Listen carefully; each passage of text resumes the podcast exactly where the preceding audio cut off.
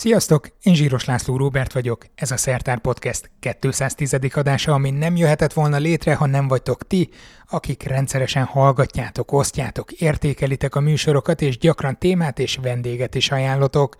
Ez hatalmas segítség abban, hogy minél több helyre eljuthasson a tartalom. Köszönöm! Mint ahogy azt is, ha jelképesen előfizettek a Szertár tartalmakra a patreon.com per Szertár oldalon. Ezt külön is köszönöm. Ezen a héten, március tizenegyedikén Európa és még néhány távoli helyszín legjobb rádiótávcsövei egy kettős csillagrendszerre fognak koncentrálni, méghozzá azért, hogy jobban megértessük, hogy hogy keletkeznek a naphoz hasonló méretű csillagok. Gondolom ez önmagában még nem okoz meglepetés, mert hát azért építették ezeket, hogy az eget kémlejék folyamatosan és mindenféle hasznos adatot nyerjenek. Amire viszont felkaptam a fejem, még csak nem is önmagában a magyar vonatkozás. Nem szeretnék erős párhuzamot vonni a csillagok születésével, mert szerintem ez közvetlenül is felsejlik azért. A kutatás vezető kutatója az ELTE csillagászmester szakos hallgatója. Jó, persze dolgozik közben az el ká há Konkoly Thege Miklós Csillagászati Intézetben is, de akkor is. Szabó Zsófia Marianna, aki mindjárt beavat minket az akréciós korongok, a tömegbefogás és a mézerek rejtelmeibe, még csak ötödéves. Nem vagyok járatos a területen, úgyhogy nem tudom, hogy nem szokatlan egy kicsit, hogy egy ötödéves hallgató kapjon távcsőidőt egy ilyen kutatáshoz. Uh, igen, amúgy ez nagyon érdekes volt, mert nekem ez abszolút nem volt furcsa, mert hogy én rendszeresen uh, szoktam beadni itt a magyarországi Piszkés Tetői Obszervatóriumba távcsőidőpályázatot, úgyhogy nekem ez annyira nem volt furcsa. Jó, hát azért persze nem lehet összehasonlítani a magyart egy ilyen óriási nemzetközivel, de azért úgy mégis volt már egy kevés tapasztalatom, meg én nyáron is másik távcsőre, külföldi távcsövekre adtam már be pályázatot, meg folyamatosan részt szoktam venni más kutatók pályázatába. Szerintem azért sokan vagyunk, akik, akik ritkán adunk be távcsőidő pályázatokat. Ezt egy picit, picit megvilágított, hogy mit akar pontosan? E, igen, tehát ez, ez, ennek végül is az a lényege, hogy... minden rendszerre, amivel szeretnénk mérni, legyen az akár egy magyarországi távcső, vagy egy, vagy egy bármilyen külföldi, arra a távcsőidőpályázatot kell beadni, és akkor azt egy ilyen bizottság elbírálja annak függvényében, hogy amit te beadtál, amit te szeretnél vizsgálni, az tudományosan mennyire áll mondjuk az ő műszereikhez közel. Az is függ, hogy azért mennyi fantáziát látnak benne. Ja, tehát ez nem csak egy ilyen, nem csak egy ilyen sima időpontfoglalás, hogy akkor szeretném használni ettől eddig ezt a műszert, hanem, hanem ott át kell menni egy rendszeren. Ezt, ezt, ezt nagyon komolyan fel kell építeni, tehát mindig kell egy ilyen bevezető részt összeírni, hogy akkor igen, mi mondjuk csillagkeletkezéssel foglalkozunk, ezt ezért és ezért fontos kutatni, és akkor utána bevezeted, hogy mit szeretnél mérni, akkor azt bemutatod, hogy jó napot, én ezt szeretném mérni, és ez ezért fontos, és az adott eredményekből mi ezeket és ezeket a következtetéseket szeretnénk, és remélhetőleg tudjuk is majd levonni, és akkor Ő, ők ezt elolvassák, hogy hm, eddig, eddig, eddig érdekes, viszont kell egy ilyen tudományos uh, uh, részt is biztosítani, amiben leírjuk, hogy mi azért uh, adtunk be erre a műszerre pályázatot, mert ez a műszer az mondjuk az egyetlen a világon, ami képes olyan felbontó képességgel, vagy olyan érzékenységgel mérni azt az adott csillagot vagy rendszert, amit, amit mi vizsgálni szeretnénk. Volt már, hogy utasították vissza a pályázatodat? Olyat még nem, aminek én voltam a, a, a vezető kutatója, de olyat már igen, amiben társ kutató voltam. Csak kíváncsi vagyok, hogy ott milyen, milyen érzéseid vannak, hogy így csapkodod az asztalt, hogy nem igaz, hogy nem hitték el, hogy, hogy igenis kimagasló kutatási eredményeket akarok szülni ebből, vagy... Ö, igen, azért az úgy kellemetlen, de, de igazából szerintem az a gyakoribb, ha visszadobják ezeket. Mert annyi, annyira leterheltek ezek a rendszerek, hogy tényleg brutál pályázatokat kell írni ahhoz, hogy, ahhoz, hogy azt mondják, hogy húha, hát ebben tényleg van... van ráció, és ebben tényleg van lehetőség, és ez tényleg fontos. Tehát ugye azért el kell, el kell hitetni azzal a bizottsággal, hogy amit én szeretnék mérni, az tényleg fontos, tehát azért, azért annak érződnie kell. Tehát a szűk keresztmetszet, az a távcső, meg a mindenféle műszereknek a rendelkezésre állása, de akkor miért itt van a szűrő, miért nem, miért nem korábban próbálják összehangolni a kutatásokat, vagy... vagy... Nem tudom. Na, ez egy jó kérdés, ezt, ezt, ezt nem tudom. Majd, majd ezt megreformálhatod. Lehet. Miről szól ez a mostani pályázat? Mert az E L T E T T K egy olyan sajtóközleményt adott ki erről, hogy, hogy elszállt tőle az agyam. Várja, várja, várja, felolvasom, jó, hogy, hogy kezdődik. Szabó Zsófia Marianna, az E L T E T T K csillagász mesterszakos hallgatójának ötlete nyomán Európa legjobb rádiótávcsövei március tizenegyedikén méréseket végeznek a tőlünk négyszázötven fényév távolságra lévő kettős csillagrendszeren, hogy pontosabb képet alkossanak a naphoz hasonló csillagok kialakulásáról. Tehát ez, ez nekem, nekem valami nagyon nagy számnak tűnik így. Uh, igen, hát uh, nem tudom, ez ilyen nagyon, na- nagyon kéne mesélnem most ehhez. Uh, hát nagyon mesélj. Én, én alapból nem ezzel foglalkoztam eddig. Én, uh, én a... Az E L T E N, már a B S C-n, én nem fizikát végeztem, hanem földtudományi alapszakot, és akkor az E L T E N úgy van, hogy fizikáról, illetve földtudományi alapszakról lehet menni csillagásznak. És a földtudományi alapszakon, amikor én kezdtem, akkor úgy volt, hogy az első év végén lehetett úgymond specializációt választani, és én már am- amúgy is úgy jöttem ide, hogy tudtam, hogy én csillagászatot szeretnék majd tanulni, úgyhogy nekem ez nem volt kérdés, hogy azt fogom választani. De ez már középiskolától, vagy, vagy még korábban? Nekem kb. A középiskola elején állt össze, hogy én ezt így szeretném. De, de miért érezted benne, nem tudom, gyakorlati vonatkozásokat, vagy csak... Azt láttam, hogy timelapse-eket szeretsz csinálni, szóval... Igen. YouTube-on láttam, hogy a Piszkés Tetői Obszervatóriumból tök jól, tök jó timelapse-eket csinálsz, de hogy, hogy mi, a, mi volt a motivációd eredetileg? Ugye én vidéken nőttem fel, úgyhogy az, hogy kisétálok a kertbe és nézhetem a csillagos eget, az azért nekem már kiskorom óta egy ilyen, egy ilyen általános dolog volt az életemben.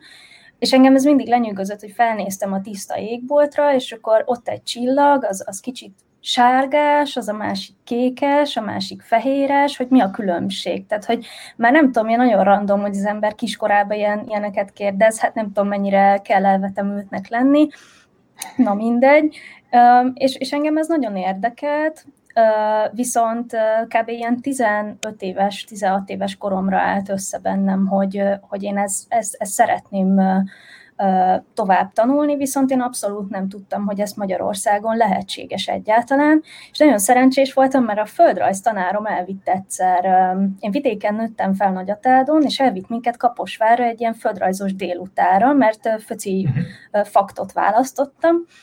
Ugye azt hiszem földrajzórán találkoztam először így csillagászattal, ugye pont így a könyvek legelején, és elmentünk erre a földrajzos délutára, és ott, ott az egyik tanár mesélt egy régi diákjáról, aki a német űrügynökségnél dolgozott. És én ennek annyira megörültem, hogy úristen, itt egy magyar ember, aki csillagász lett, és most itt dolgozik, és ez nagyon érdekelt. Ki éli az álmaidat. Igen. És akkor én megkérdeztem ezt a tanár urat, hogy, hogy kapcsolatba lehetne lépni esetleg ezzel a, ezzel a lánnyal, egy lány volt, és mondta, hogy persze, szól neki, hogy, hogy esetleg Facebookon bejelölöm ismerősnek, hogy kérdezhetek-e tőle, és ő nagyon aranyos volt, nagyon segítőkész volt, és, és akkor mi elkezdtünk beszélgetni, és ő adott nekem, nekem tanácsot, hogy, hogy az E L T E N lehet tanulni, és hogy lehet földtudományi alapszakról menni, vagy fizikusról, és tök jó volt, mert ő tudta is a különbséget a kettő között. És akkor mondta, hogy ezeknek így nézegessek utána, ha érdekel, akkor ugye azért már jó, mert már most úgy lehet több fizikát vagy matekot tanulni, így az egyetemre. Sok volt téged, vagy, vagy számítottál erre? Érdekel? Számítottam erre, igen, igen. Úgyhogy, de nagyon, nagyon jó volt, és akkor, és akkor én onnan, onnan azért már úgy, már úgy tudatosan készültem arra, hogy akkor így a tudományok felé.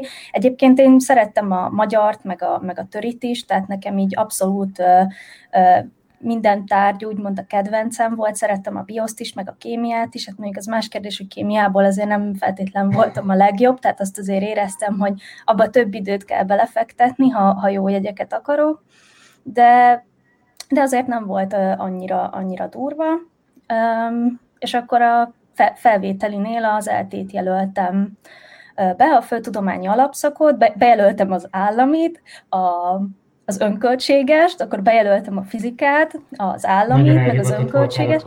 Igen, bejelöltem Szegeden, mert hogy Szegeden is lehet csillagászatot tanulni, tehát így minden opció, ami így lehetséges, és akkor hát tényleg ahhoz képest röhögve felvettek, tehát nem is tudom, azt hiszem felvettek volna a jogra is, ha, ha, ha még egy kicsit mondjuk csinálok egy emelt magyar, tehát hogy így ennyire sikerült ezt túltolni. Na mindegy, úgyhogy, úgyhogy akkor én jöttem, jöttem a földtudományi alapszakra, és hát ugye ez egy nagyon gazdag alapszak szerintem, ugyanis mi tanulunk geológiát, geofizikát, geográfiát, térképészetet, csillagászatot, meteorológiát, meg fizikát, meg matekot, tehát hogy így tényleg minden van. És hányan mentek eddig oda hozzád, hogy, hogy mi a csillagjegyük, és mit jósolnál belőle? Hála Isten, még senki. Tehát még nem volt ilyen, hogy feltartják a tenyerüket, és akkor léci, olvast ki a jövőm, vagy hogy így nem tudom, küldje pénzenergiát, hogy ilyesmi. Úgyhogy ilyen, hála Isten, még nem volt. Remélem, hogy nem is lesz, mert azért az egy kicsit vicces szituáció. Hát majd a nagy kutatói grantek jönnek ilyen pénzformájában, aztán az is lehet egy igen, ilyen pénzformájában. Mondjuk úgy jöhet, persze, igen. Úgyhogy igen, ez, ez érdekes volt egyébként a, a bé es cé első két fél éve, de még talán az első három fél év is, azért az húzós, tehát ott nagyon sok tárgyunk volt mindenből, tehát tényleg abszolút mindenből, és azért én, én tudtam, hogy melyik szakirányt szeretném választani, de ugyanakkor tudtam, hogy van, voltak olyan szaktársaim, akik mondjuk még az első év végén se voltak nagyon biztosak abban, hogy mit szeretnének, úgyhogy ennyi tárgy mellett nem is volt egyszerű szerintem annak, aki még nem tudta, hogy mit, mit szeretne tovább tanulni. Én mondjuk tudtam. És hogy tudtál így navigálni mondjuk a felsőoktatáson belül? Tehát te ennyire céltudatosan mentél előre, és akkor kerested az adott tanszéket már fiatalabb hallgatóként, elkezdtél té dé kázni, vagy, vagy mi volt ennek a módja, vagy irányban tarts magad? Én az első év tavaszán megkerestem Kóspál Ágnest, és a meglepetésemre egyébként ő válaszolt az én e-mailemre, és én akkor egyszer felmentem az intézetbe, és vele, illetve Ábrahám Péterrel, ők együtt dolgoznak, megbeszéltük, hogy ha van kedvem, akkor így nyáron itt maradok, és akkor ilyen alapokat tudnának esetleg tanulni, ilyen nyári gyakorlatgyanánt, miért ne? És akkor enne, én ennek nagyon megörültem, hogy hú, de jó, akkor majd én itt megtanulom az alapokat, és meg is tanultam, nagyon, nagyon szuper volt, és, és akkor nyár végén, akkor azt hiszem, mert másodszorra indult ez a Piszkés Tetői demonstrátor program. Ezt a Kislaci indította el egyébként, azt hiszem kétezer-tizenhatban, vagy kétezer-tizenhétben, már nem tudom pontosan, És, és akkor én így azóta uh, része vagyok ennek a, ennek a programnak, és ennek egyébként pont az a célja, hogy a csillagász hallgatókat bevonják kutatásokba. té dé kázzanak, dolgozzanak együtt csoportokkal az intézetbe, uh, külföldi kutatókkal, tehát ez egy, szerintem ez egy tök jó ötlet, mert már elég hamar ki tudják próbálni a diákok, uh, ugye egy té dé ká keretein belül, ami tulajdonképpen egy egy igazi kutatói munkának az úgymond pici kezdete, de tök jó, mert ki tudod magad próbálni abba, hogy, hogy akkor ez neked tetszik, szívesen csinálod-e, szívesen mész-e mondjuk előadást tartani belőle, írsz-e mondjuk ki cikket a munkádból, mondjuk az már azért extrém, de, de hogy azért, azért van, van, ebbe, van ebbe is ugye ráció. És az, hogy milyen témát választasz, az mennyire volt meghatározott? Tehát azt, azt mondtad, hogy téged nagyon régóta a csillagászat érdekelt meg, hogy milyen folyamatok mennek végbe, de azon belül volt valami konkrétum, vagy becsöppentél a csoportba, és akkor mondták, hogy hát mi ezzel foglalkozunk, akkor vagy tetszik, vagy nem, üljél neki, aztán csináld. Nem, én, ut- én, én előtte, utána néztem, hogy az intézetben mivel, milyen témákkal foglalkoznak, és akkor nekem ez a csillagkeletkezés úgy olvastam, és akkor megtett. És akkor ott voltak tök jó linkek, és akkor így megnézegettem. Meg így utána néztem a neten, meg ilyenek, és akkor így mondom, hogy hú, hát ez, ez, ez amúgy tök érdekes. És, és én ezt így választottam, és abszolút nem bántam meg. Úgyhogy én tényleg ilyen szempontból szerencsés is vagyok, hogy már azonnal megtaláltam azt a témát, ami nagyon közel állt hozzám, és szívesen kutattam ebbe.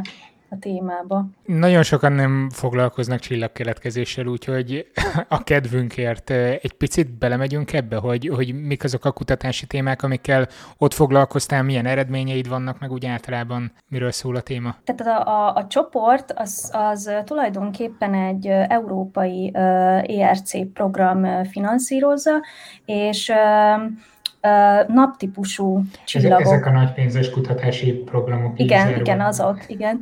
És a csoport alapvetően a naptípusú uh, csillagok keletkezését kutatja. Ugye erről van egy ilyen tök általános uh, elképzelés, meg hát ugye most már a mérések is igazolták, hogy a, a csillagok azok a csillagközi anyagok óriás gáz- és porfelhőiben keletkeznek, és akkor ezeknek van egy ilyen nagyon sűrű része, az úgynevezett felhőmagok, amik gravitációsan egyszer csak így összeomlanak, és akkor annak a közepén ott így megjelenik egy ilyen csillagkezdemény.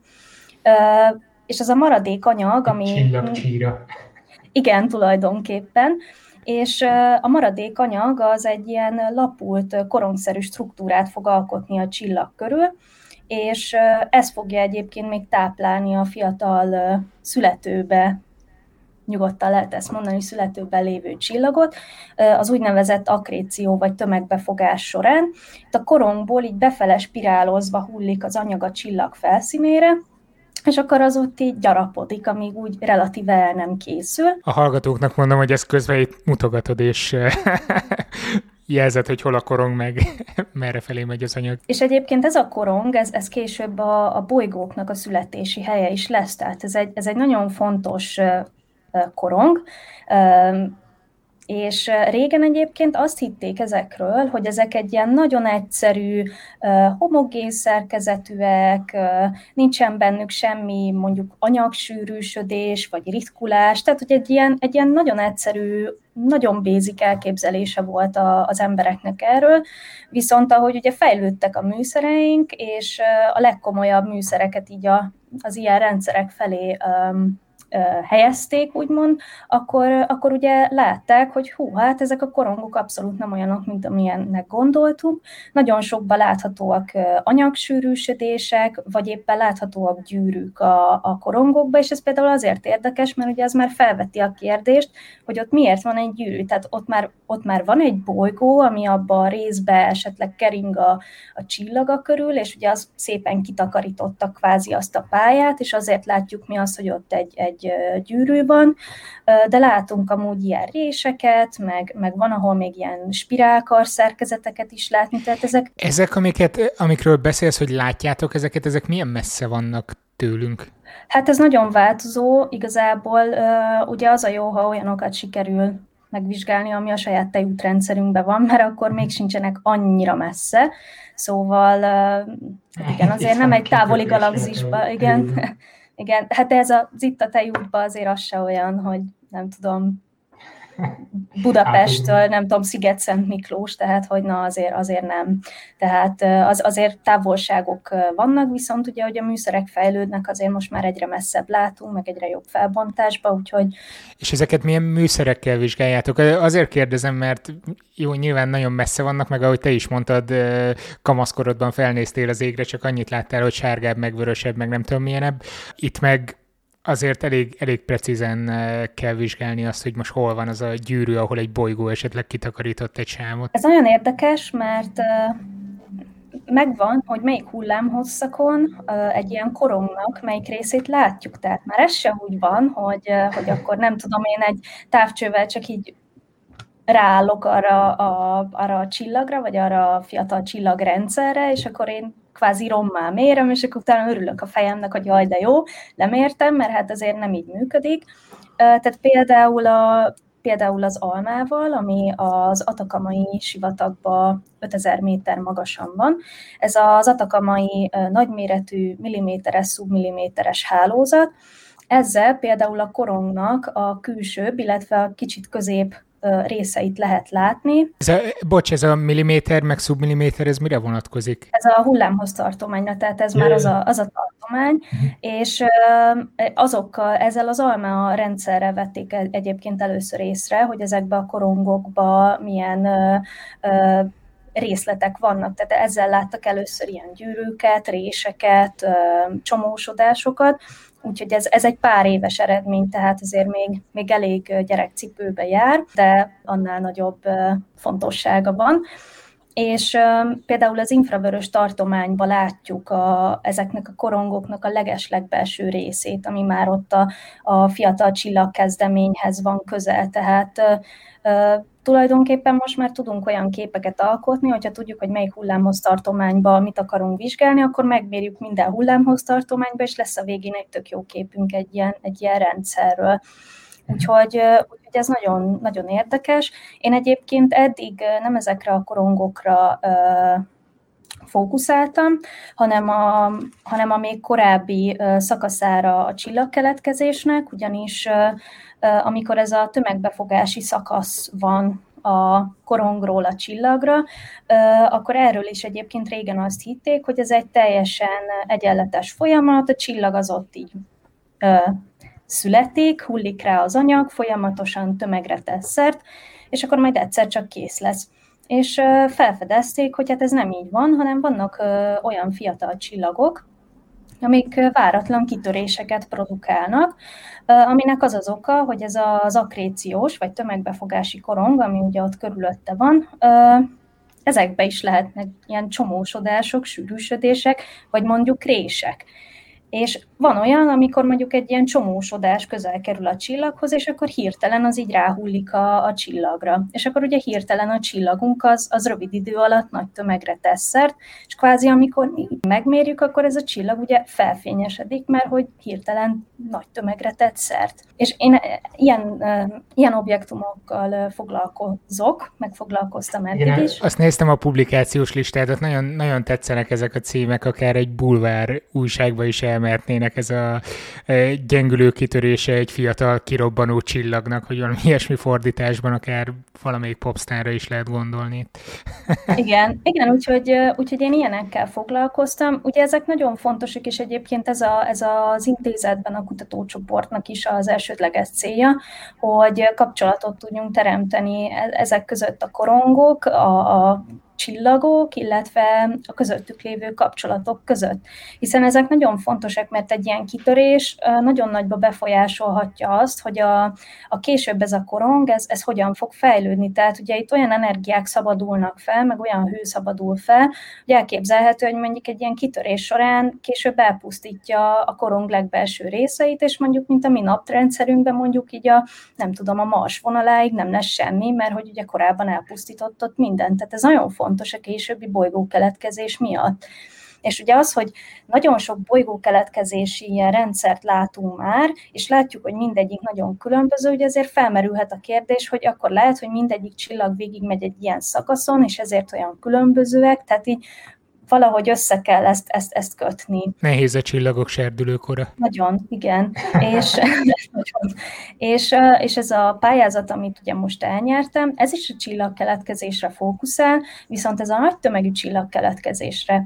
És uh, eddig ugye azt hitték, meg azt gondolták, hogy a kis és a nagy tömegű csillagok keletkezése az, az azért elég hasonló, mindegyik uh, úgynevezett ilyen tömegbefogás, vagy akréció során uh, jut uh, anyaghoz, és akkor így gyarapodnak, és ez valamilyen szinten igaz is, viszont valamiért a kis tömegű csillagkeletkezésben ezt a, ezeket az akréciós folyamatokat sokkal jobban meg tudjuk figyelni, mint, mint sem a nagy tömegű csillagoknál. Pedig nekem pont az lenne a logikus, hogy a nagy tömegnél ezt könnyen megfigyelni, mert hogy hát nagyobb tömeg van, több van ott, aztán könnyebben észre lehet venni, meg lehet mérni. És még sincs így.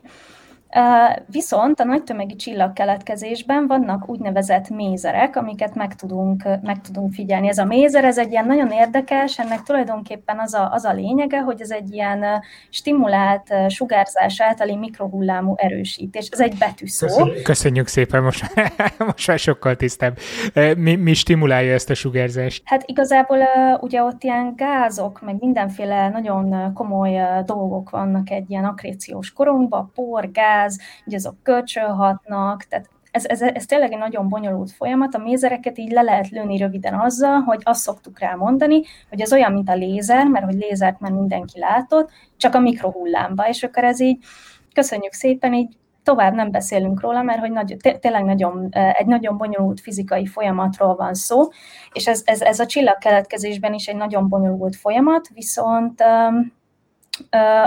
ezek a mézerek, kifejezetten ez a huszonkettő gigahertzen megfigyelhető vízgőzmézer, amit mi is fogunk majd mérni, ez egyébként az akréciónak, vagy a tömegbefogásnak egy ilyen jellegzetes velejárója. Tehát, hogyha valaki elkezd ilyen mézereket mérni, mert nem tudom, nincs jobb dolga, és elég elvetemült, és talál hirtelen egy ilyen vízgőzmézert, ami nem tudom, elég, elég erős jelet ad ki, akkor rögtön lehet arra gondolni, hogy ott egy ilyen epizodikus akréciónak a megfigyelhető példáját látjuk most, és hát ez nagyon izgalmas, mert erről nagyon sok mindent lehet tudni, ugyanis ezek a mézerek, ezek egy nagyon keskeny hullámhoz tartományra fókuszálnak, viszont annál többet tudnak elárulni arról, hogy ez a gáz, amiben azok ott keletkeztek, annak milyen lehet a sűrűsége, vagy a hőmérséklete, tehát ezeket, ezek, ezekből később nagyon fontos információkat lehet leszűrni, és ha látunk egy ilyen mézer felfényesedést, akkor joggal gondolhatjuk, hogy ott éppen egy ilyen kitörés van kvázi a, a nagy tömegű csillagrendszerben. Az alapján, amit elmondtál, hogy milyen nehéz távcsőidőt szerezni, vagy milyen pedáns procedúrán kell keresztül menni ahhoz, hogy, hogy megkapjátok ezt az észlelési időt. Gondolom felfigyeltek arra, hogy ez egy izgalmas téma lehet, amit ti bedobtatok, hogy, hogy ezt szeretnétek vizsgálni. Ez, de azért valami előzetes elképzelésetek van, hogy mi az, amit vártok? Vagy, vagy ezt tényleg senki nem, nem vizsgálta eddig? Ez egy, ez egy hosszabb folyamat megint, úgyhogy inkább így erről is mesélek. Igazából nálunk az intézetben senki nem foglalkozik ilyenekkel, az eltén se nagyon. Tanítanak erről, egyébként ez érdekes, mert én még csak ebbe a fél évbe fogok a mézerekről tanulni, tehát azért úgy kellett már sok előmunkát csinálnom ahhoz, hogy fölfogjam, hogy mégis a francról van szó. A vizsgától nem tartasz nagyon szerintem. Igen, hát majd meglátjuk. Én pont tavaly ilyenkor pályáztam, és el is nyertem egy helyet Hollandiába. Hollandiában van ez az Astron és Jive nevű csillagászati, rádiócsillagászati intézet. Ez Dwingelóban van, így kb. Pont Hollandia közepén, egy ilyen kis mocsaras nemzeti park közepén, és én oda jelentkeztem, mert engem nagyon érdekelt ez a rádiócsillagászat, még soha nem foglalkoztam vele, és hát miért ne, beadtam egy ilyen jelentkezést, mert hát miért ne, hát ingyen van, kell írni önéletrajzot, motivációs levelet, meg ilyeneket, aztán utána beküldjük, és akkor így drukkolunk saját magunknak, hogy na, milyen jó lenne. És akkor engem ugye oda, oda felvettek, hát el sem akartam először hinni, viszont ugye márciusban jött a koronavírus, úgyhogy hát mint minden más, ezt is ugye azt mondták, hogy ugye ennek pont az lett volna a lényege, hogy tíz-tizenkét hétig én kint lettem volna Hollandiába, és akkor ott helyben tudtam volna ezen a témán dolgozni egy kijelölt témavezetővel. Viszont ugye jött a koronavírus, és hát az elején még mondták, hogy még nem mernek nemet mondani, mert bizakodóak, hátha, de hát ugye én tudjuk, hogy ez volt, hogy jött el. Igen, úgyhogy mondták, hogy hát nagyon sajnálják, de visszamondják, mert hogy ugye home office volt ott is, tehát így be sem mehettek az intézetbe, úgyhogy, úgyhogy hát ezt eltörölték. Viszont engem ez, ez mégis nagyon érdekelt ez a, ez a téma, mert pont, pont erre a nagy tömegű csillagkeletkezésre jelentkeztem. És ugye engem ez érdekelt, hogy miben más, mint az, az, amivel én eddig foglalkoztam, és én azért megkerestem ezt a témavezetőt, írtam neki egy e-mailt, egyébként őt Olga Bajandinának hívják, és ő ennek a nagy tömegű csillagkeletkezésnek és a mézereknek egy ilyen, hát lehet mondani nyugodtan, hogy specialistája, mert ő ebből írta a pé há dé-ját, igen, tehát ő, ő, ő nagyon ért ehhez, és ő nagyon örült, hogy én megkerestem, és akkor kitaláltuk, hogy mi lenne, hogy ha elkezdenénk távolból dolgozni már meglévő adatokon, vagy esetleg írnánk közösen egy ilyen pályázatot erre az európai nagy, nagyon nagy bázisvonalú interferometriára, és mi már a nyári határidőre szerettünk volna beadni egy pályázatot, viszont egyszerűen nem találtunk olyan célpontot erre, amire azt mondtuk, hogy oké, okay, ha ebből tényleg írunk egy jó pályázatot, akkor biztos, hogy megkapjuk az időt, mert hogy tényleg, tényleg olyan fantázia van mondjuk bennem, és tudományosan fontos. Úgyhogy szomorúan konstatáltuk, hogy hát a nyári határidőre ez nem, nem lesz meg, mert nincs olyan objektum, ami most jelenleg, jelenleg ilyen nagyon fényes mézeremissziót mutatna. Egyébként az az érdekes, hogy Olga benne van ebbe a globális úgynevezett mézer monitorozási programba. Ezeknek az a lényege, hogy rádióantennákkal folyamatosan már ismert objektumokat monitoroznak, és mert ugye az a tapasztalat, hogy ezek váratlanul mutatnak ilyen mézerfelfényesedéseket. És, és ők ezeket folyamatosan mérik, kate- kategorizálják őket folyamatosan. Na de akkor ezekből a meglévő adatokból nem tudtok ti további számításokat végezni? Vagy? De, de persze, csak mi szerettünk volna egy kicsit tovább menni. Hogy... Ja persze, nem másnak a levetett adatait használjátok, hanem ti, ti magatok mérjetek, értem. És... Uh... Érdekes volt, mert október volt az őszi határidő, október elseje, és szeptember tizenhetedikén dobott nekem egy, egy e-mailt, hogy most kapta az orosz kollégáitól, hogy tegnap este mérte, lemérték ezt a, ezt a rendszert, amire amúgy be is adtuk a pályázatot, ez, a, ez az Iras tizenhat kétszázkilencvenhárom huszonnégy huszonkettő, tehát amikor már tényleg az ember így megjegyzi, akkor nem tudom, elvetemült kezdek lenni.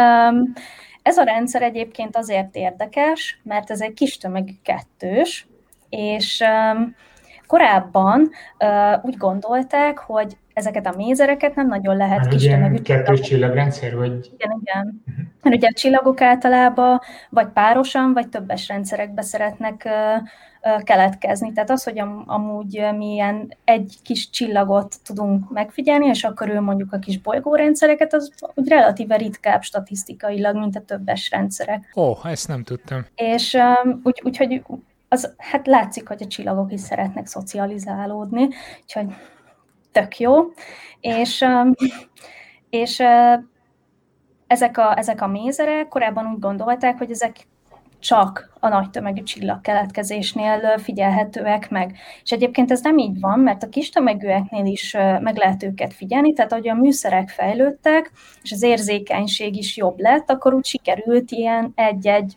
hát elég gyenge jelet, de sikerült ilyeneket is mérni kis tömegű rendszerekből.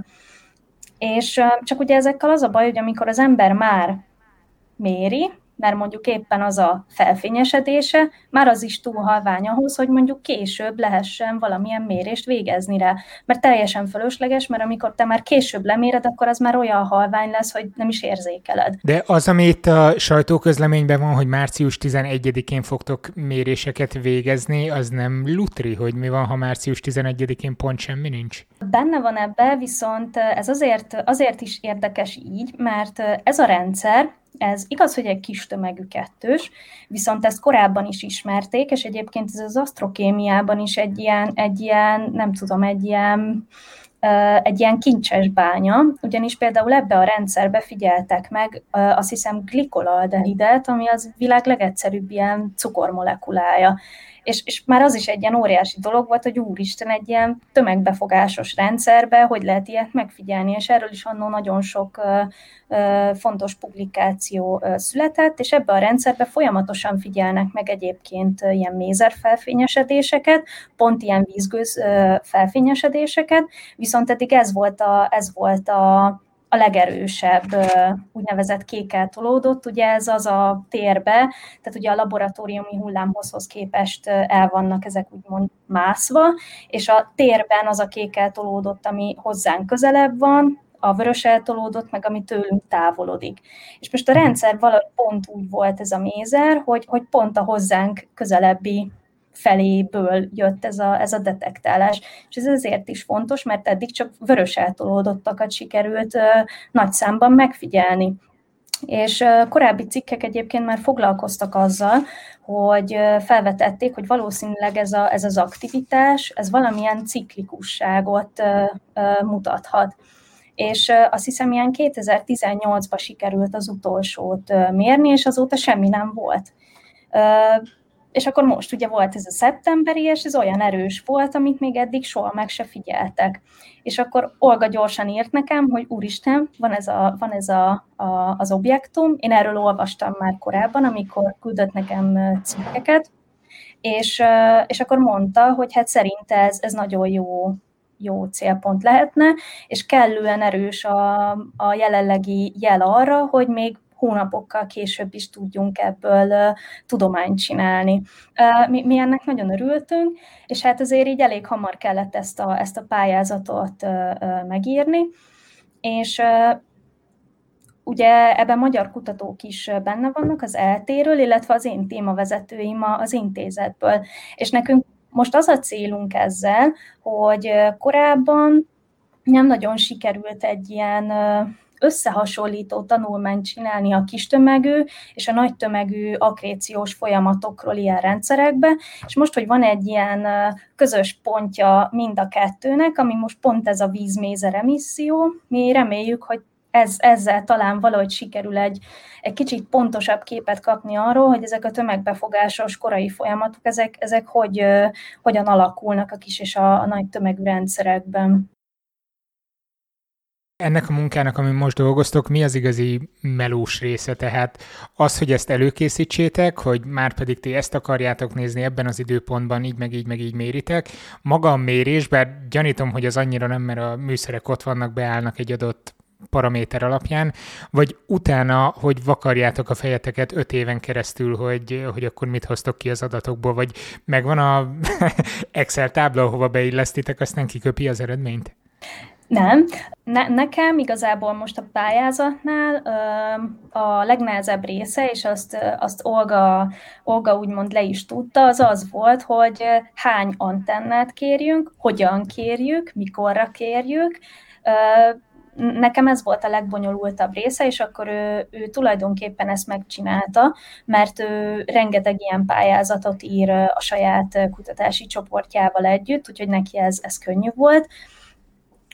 És akkor ő, ő különböző, hát már a korábbi tapasztalatai alapján kiokoskodta, hogy akkor nekünk ténylegesen hány antenna kell, ahhoz, hogy egy, egy marha pontos térbeli felbontást uh, uh, kap. Hány antenna kell ehhez? Csak, csak hogy uh, valahol majd lehessen vele menőzni, hogy á, ilyen mézert akarsz nézni, akkor huszonöt antenna kell, vagy...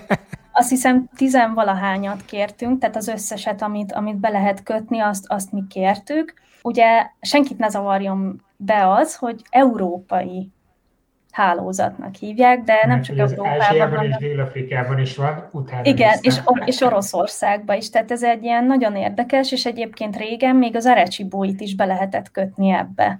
Tehát ez már ilyen tényleg, tehát európainak hívjuk, aztán nem az, de mindegy. Úgyhogy mi, úgyhogy mi ezt a legnagyobb bázisvonalat kértük. Én, én, ha jól olvastam a korábbi cikkek alapján, akkor eddig, eddig nem is volt ekkora bázisvonalú mérés erre a erre a rendszerre. Tehát ötödéves hallgatóként a világtörténelem legnagyobb bázisvonalú mérését most koordinálod éppen. Hát erre a csillagra, de igen. Jó.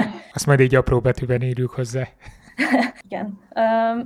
Úgyhogy, úgyhogy mi reméljük egyébként, hogy ezzel a, ezzel a mostani legnagyobb bázisvonallal, amit erre a csillagra lehetett kérni, egy ilyen nagyon jó térbeli térképet tudunk úgymond csinálni arról, hogy tulajdonképpen ez a jel honnan jön, mert ugye ez egy kettős rendszer, mind a két csillag egyébként még keletkezik, és az egyik körül sikerült korábbi mérések alapján, és modellekkel sikerült alátámasztani, hogy akkor tényleg van egy ilyen anyagbefogási korong, és ott és valószínűleg abból jön, a, jön ez a, ez a víz, vízgőzmézer. Az ilyen kettős rendszerekben együtt keletkezik a két csillag?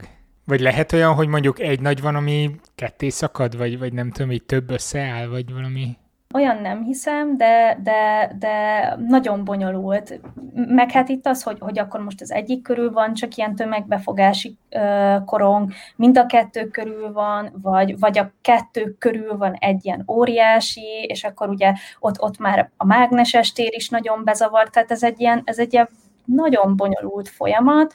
Kíváncsi leszek egyébként, hogy, uh, hogy, hogy mi lesz ebből. Ugye visszatérve erre, hogy, hogy mit szeretnénk, hát elsősorban mi ezeket szeretnénk, hogy akkor kicsit közelebb kerüljünk ahhoz, hogy honnan jön ez a, ez a jelenlegi jel, mondjuk miért pont onnan, tehát hogy, hogy akkor ez a tömegbefogási korong most akkor tényleg ott van-e, és ha igen, akkor mondjuk hogy néz ki, tehát azért mi Nekünk vannak ilyen kérdéseink, legalábbis nekem.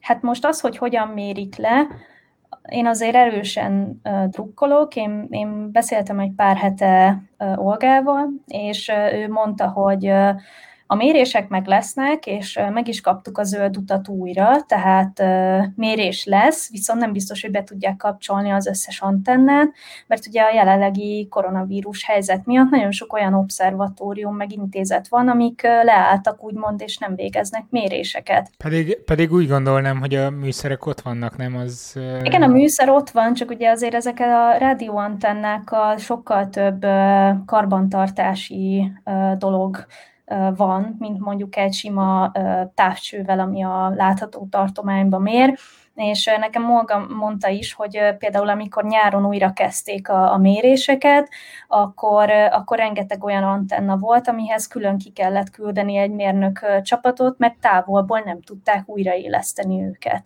És akkor ugye ott már ott volt az, hogy oké, okay, akkor lehet, hogy valami tönkrement, azokat meg kell szerelni, minimum két hónapra megint kiesnek, akkor ugye azok az emberek, akik direkt úgy adták be a pályázataikat, és úgy nyerték el, hogy mondjuk, mondok valamit, ne kettő antenna legyen, hanem tizenkettő, és kiesik mondjuk három, akkor az ő méréseik már nem lesznek olyanok, mint amikre, amikre ugye beadták a pályázatot. Tehát ez egy ilyen, ez egy ilyen nagyon bonyolult folyamat, de én azért szurkolok, hogy sikerül a legtöbbet bekapcsolni. Utána meg, hát az egy, az egy lassú folyamat lesz utána. Ugye úgy néznek ki ezek a, ezek a hasonló pályázatok.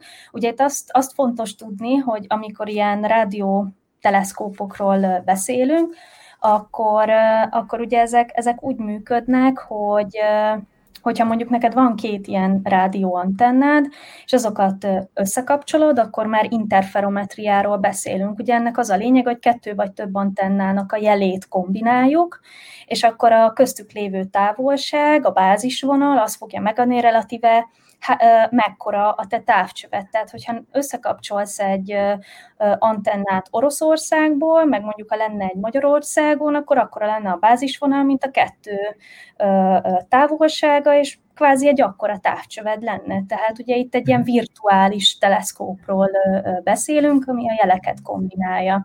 És akkor az adatok, ezeknek a méréseknek az adatai, azok egy ilyen korrelátorba futnak be, azt hiszem Hollandiából, pont, a, pont a, az intézetbe, ahol Olga dolgozik, és akkor ott tárolják ezeket az adatokat, ilyen bődületes mennyiségű adatokról van szó, tehát nem ilyen, hogy átküldöm e-mailen, nem tudom, összecsomagolva, és akkor majd kicsomagolod a gépeden, tehát ez így szóba se esik a, az ilyen méréseknél.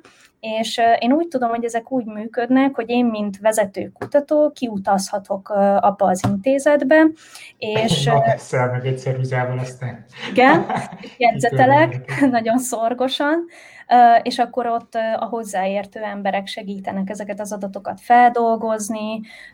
Hát ugye, mivel Olga segítene ebbe, de ugye ő is a... ő is egy kollaborátor, ezért mi már el is kezdhetünk munkálódni még tovább ezeken az adatokon. Hát, hogy mit fogunk látni, az, az sejtelmem sincs, tehát én bízom, bízok benne, hogy, hogy esetleg egy ilyen térképszerű valamit tudunk erre a rendszerre felmutatni, és megmondani, hogy igen, innen jön, és ezért jön innen ez a, ez a, ez a jelenlegi mézer emisszió, és ez ezért fontos, és nekünk ez ezt mutatta meg, és a kis tömegűek kell pedig így tudjuk még jobban összehasonlítani, és a nagy tömegűekkel pedig így, és akkor nem tudom, lehet, hogy esetleg tudunk közös vonásokat húzni a kettő között, de az is lehet, hogy semmit. Tehát ez egy ilyen, ez egy ilyen zsákba macska most. Meg kell várni aztán. Kutatási eredmény lesz így is, úgy is, mert legfeljebb bebizonyítottátok, hogy nincs összefüggés az eddigiekkel. Igen. Na jó, hát meglátjuk, hogy mi lesz. És neked személyesen, ha a kutatásoktól egy picit elkanyarodunk, mi a célod diploma után? Én szeretnék doktorit csinálni, aztán majd meglátjuk, hogy itt vagy külföldön, itt vagy, vagy, vagy ja. itt, itt vagy ott, igen. Hát ez majd, ez majd ez majd úgy még kiforja magát. Egyelőre nem tudom, éljük túl a jelenlegi helyzetet, meg legyen meg a mesterdiploma munkám aztán. Aztán nem hiszem, hogy aggódnod kell emiatt. Hát, én azért mindenen izgulok, szóval majd meglátjuk. Hát kíváncsi leszek mindenképpen erre a következő pár hónapra, hogy, hogy, hogy mi lesz ebből. Egyébként vicces volt, mert amikor megkaptuk a pályázat bírálatát, akkor a bizottság, nincsenek feltüntetve a bizottsági tagok nevei, hanem azt hiszem úgy volt, hogy tag egy, tag kettő, tag három, nem tudom. És az első bírálat az úgy kezdődött, hogy idézem angolul, hogy ő nem támogatja ezt a pályázatot, mert hogy ezt egy diák adta be, és hogy ennek nagyon ilyen, jaj, diák akar mérni, szaga van kvázi. És jó, nyilván nem így volt leírva, de azért úgy burkoltan érződött a, a megfogalmazásom, és akkor így, tudod, én így ültem, akkor ugye tudtam, hogy elfogadták, és így mondom, hogy fogadták ezt, ha rögtön az első bírálótag ilyet írt. És akkor elolvastam a többit. Na, a többi meg kifejezetten írta, hogy nekik tetszik az, hogy itt egy, itt egy ö, ö, egyetemista adott be egy ilyet, és ő kezdeményez egy ilyen mérést, úgyhogy, ö, úgyhogy utána már úgy kicsit összekapartam magam, hogy jaj, de jó, akkor itt tulajdonképpen egy ilyen negatív vélemény volt, a többi, a többi pedig ö, ö, abszolút ö, pozitív.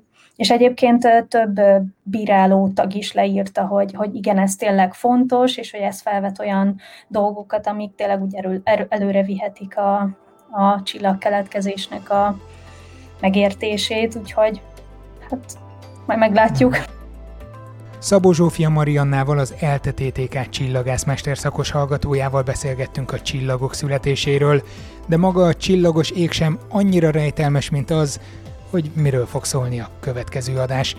Be volt készítve egy, de ennek az aktualitása most a semmivé parlattal lezárásokkal. Ez persze hatalmas lehetőséget teremtett arra, hogy egy igazi meglepetés legyen majd a jövő heti adásban.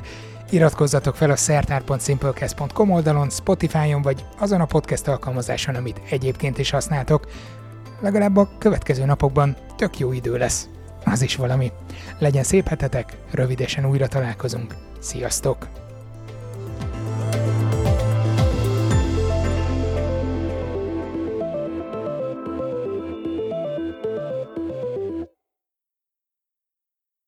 Ez a műsor a Beton Közösség tagja.